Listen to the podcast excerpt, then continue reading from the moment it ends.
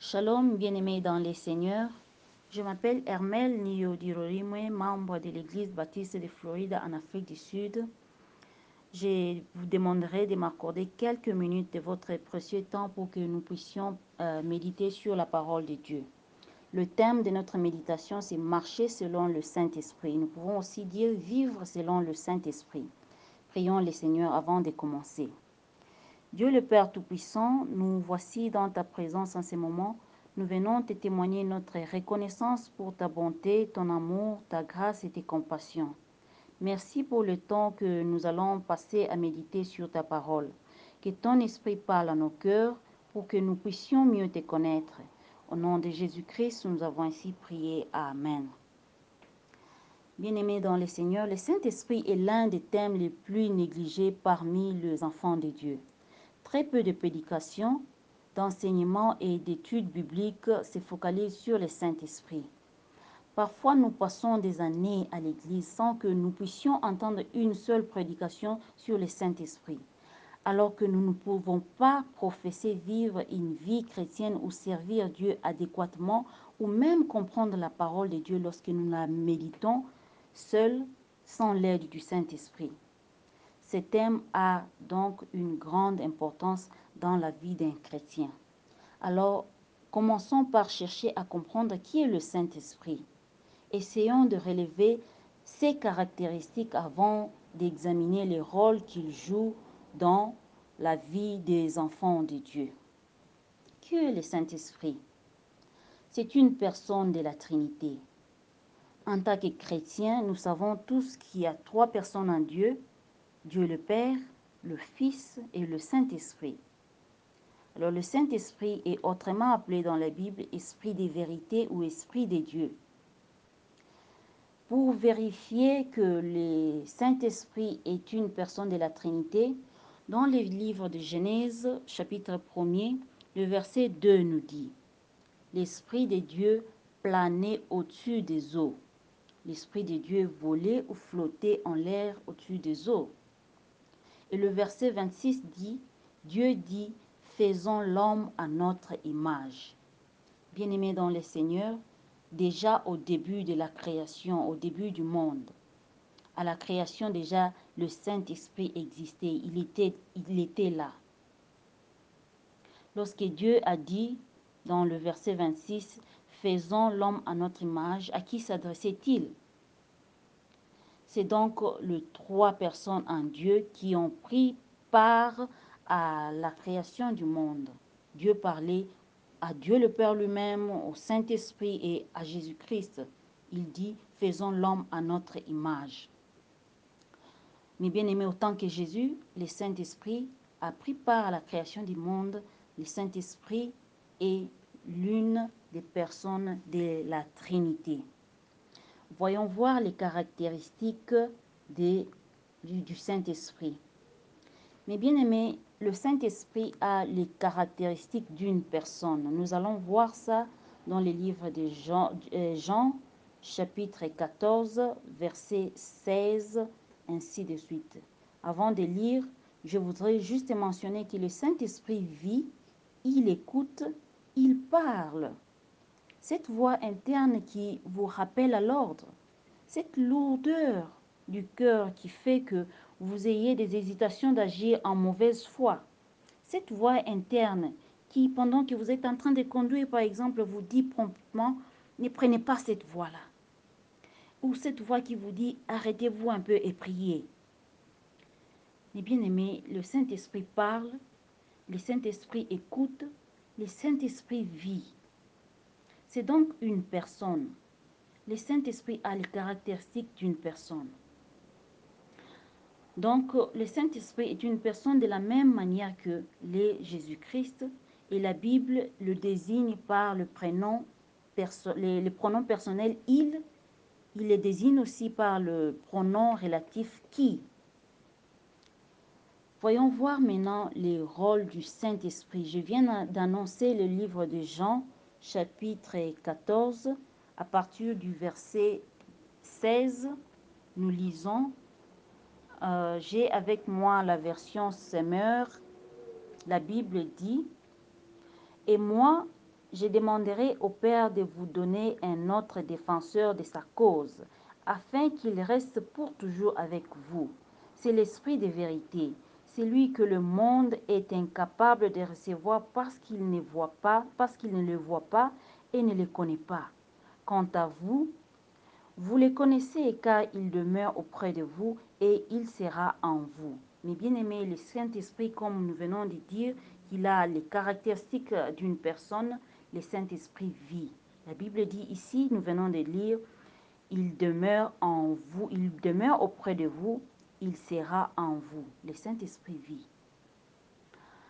Alors, euh, lorsque nous parlons des rôles que le Saint-Esprit euh, euh, joue dans notre vie, le verset 16 que nous venons de lire dit que Jésus-Christ a promis que le Père vous donnera, qu'il va demander au Père de vous donner un autre défenseur de sa cause.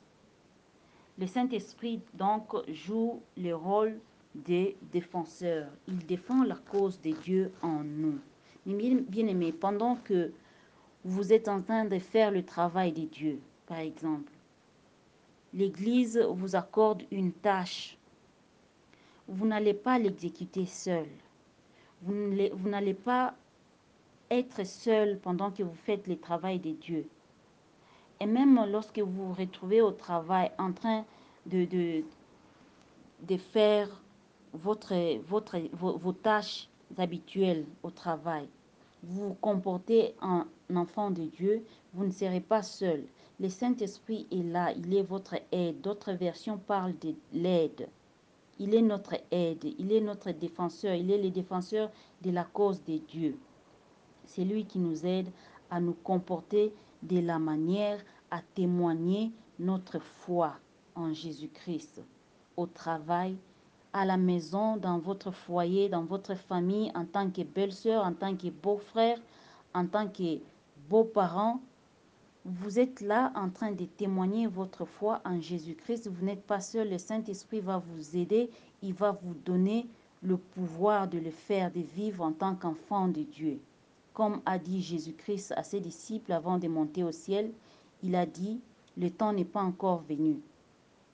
Mais lorsque l'Esprit de Dieu viendra, il vous donnera le pouvoir, la puissance de témoigner Jésus-Christ partout dans le monde. Alors le Saint-Esprit est le défenseur de la cause de Dieu. Il est notre aide. Il nous rend capables de témoigner notre foi en Dieu. Ce même passage que nous venons de lire nous dit aussi que l'Esprit de Dieu est notre compagnon il vit en nous. Nous ne sommes pas seuls, comme je venais de dire. C'est pourquoi dans le livre des psaumes, chapitre, euh, le, chapitre 21, la Bible dit, Même quand je marche dans la vallée de l'ombre de la mort, je ne craindrai aucun mal. Pourquoi? Parce que je sais que Dieu est avec moi à travers son esprit. Donc, bien aimés dans le Seigneur, nous pouvons vivre dans ce monde sans crainte de quoi que ce soit parce que nous savons que le Saint-Esprit est notre compagnon, le Saint-Esprit est notre pouvoir, il est notre puissance, il est là, il nous accompagne partout. Ces mêmes versets, ces mêmes passages que nous venons de lire, le verset 17 l'appelle l'esprit de vérité. Ici, je vous propose que nous l'appelions l'éclaireur. L'esprit de vérité, il éclaire notre vie. L'Esprit de vérité est là pour nous précéder partout où nous allons. Les parcours que nous prenons, nous ne sommes pas seuls parce que le Saint-Esprit est là, il est au-devant de nous, il, nous il éclaire nos passages, nos voyages, il est là, il nous précède partout. Mais aussi Esprit de vérité, pourquoi? C'est cette vérité-là qui habite en nous. Cette vérité-là qui fait de nous la lumière du monde. Cette vérité-là qui écarte nos doutes et nos incertitudes, surtout, surtout pendant cette période de, de la pandémie de Covid-19. Il y a beaucoup de doutes, beaucoup d'incertitudes. Nous passons des temps à nous poser des questions. Qu'est-ce qui va arriver à mes enfants demain? Qu'est-ce qui va arriver à ma famille? Qu'est-ce va se passer? Qu'est-ce qui va arriver à mon travail, mon boulot, par exemple? Mes bien-aimés dans le Seigneur, l'Esprit des vérités vient et nous donne la certitude. Il nous dit, cette voix interne-là qui nous dit, n'ayez pas peur, ayez confiance en Dieu, ayez confiance en Jésus-Christ, que vos cœurs ne, se troublent point. C'est cet esprit-là qui éclaire notre vie, cet esprit de vérité qui nous encourage, qui nous donne la clarité du demain parce que nous savons que demain appartient à Dieu. Demain, notre futur appartient à Dieu.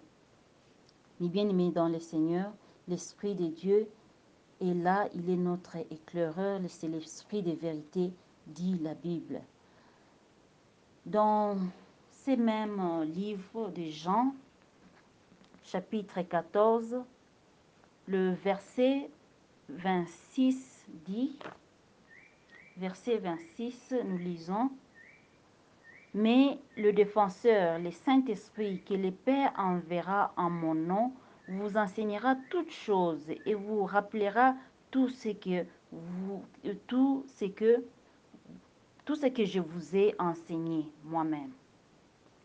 Donc l'Esprit de Dieu est aussi notre enseignant. Il nous enseigne la parole de Dieu.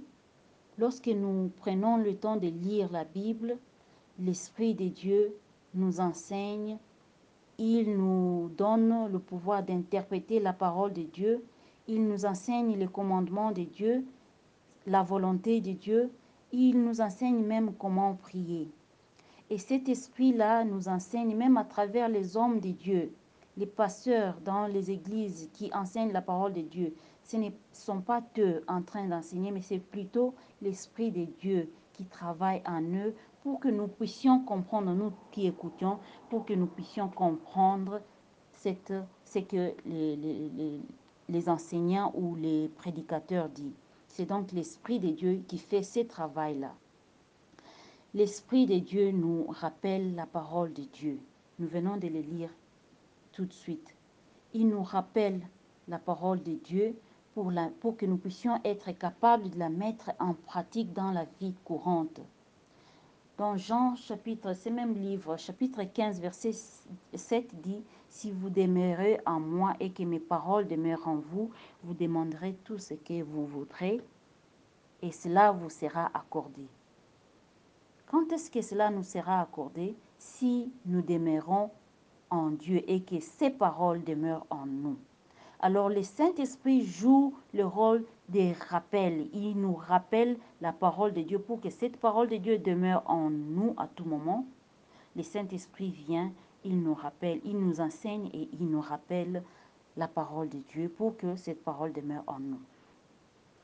Le Saint-Esprit, mes bien-aimés, il témoigne aussi et où, il manifeste la gloire de Dieu. Il témoigne la gloire de Jésus-Christ et il manifeste la gloire de Jésus-Christ. Même livre, chapitre 15, verset 16.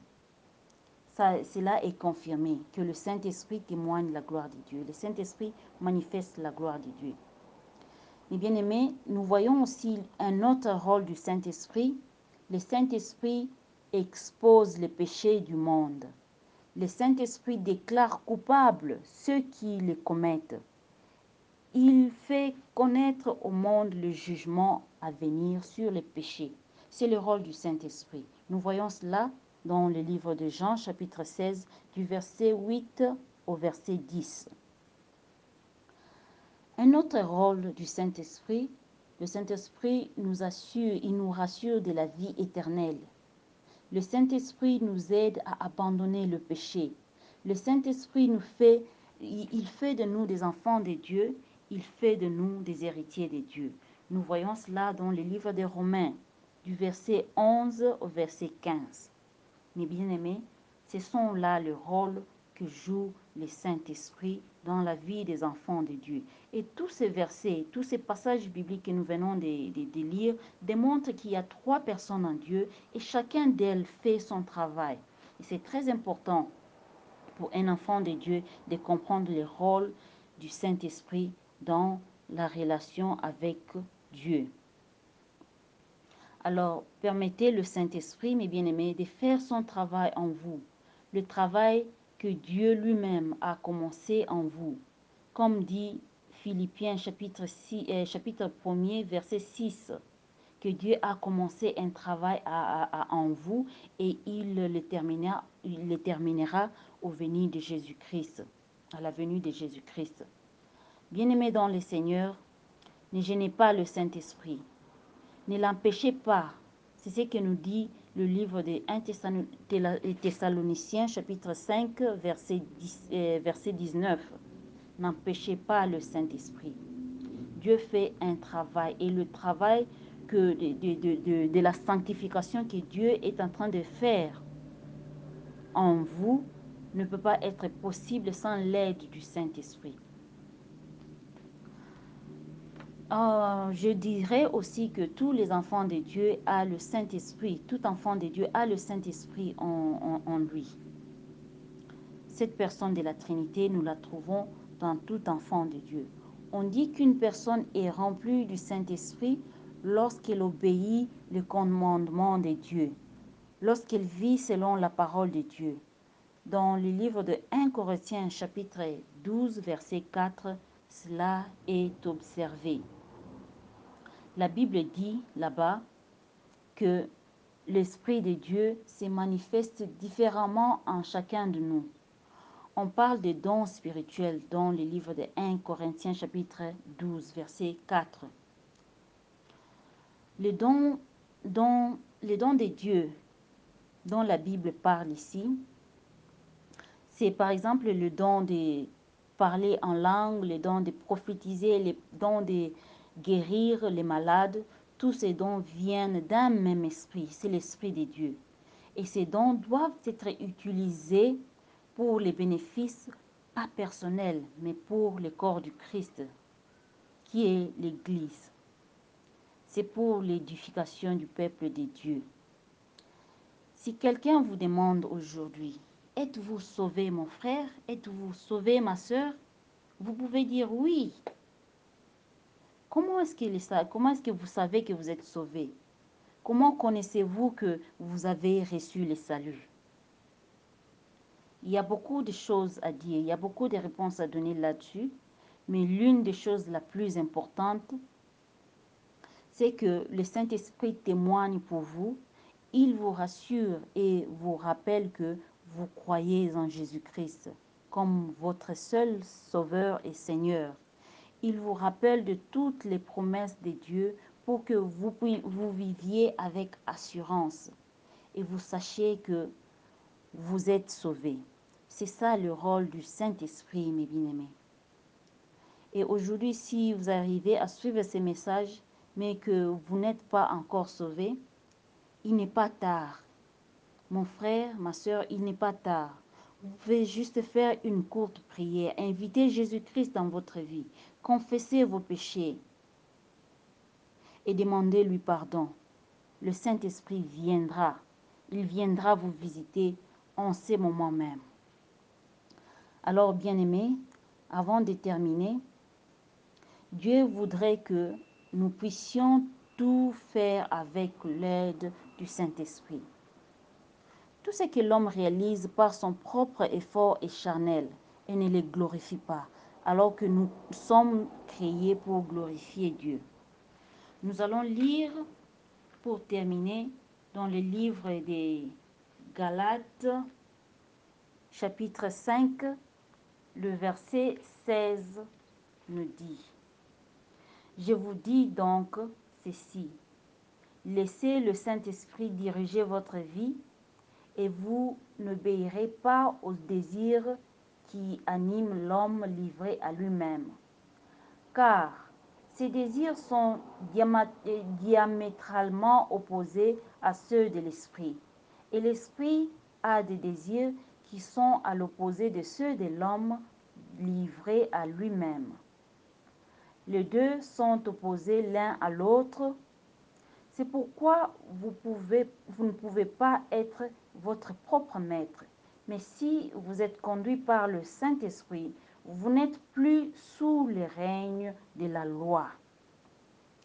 Bien-aimés dans le Seigneur, il y a toujours un désir, une tendance à faire ou dire des choses ou même avoir une attitude qui ne vient pas de Dieu.